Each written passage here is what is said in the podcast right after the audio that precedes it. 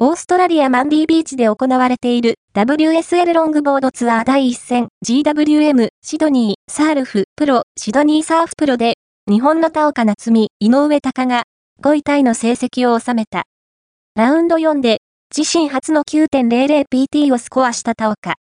バックアップスコア 7.67PT を揃えて対戦相手のリンジー・スタインリーでアメリカを下し、クォーターファイナルに駒を進めた。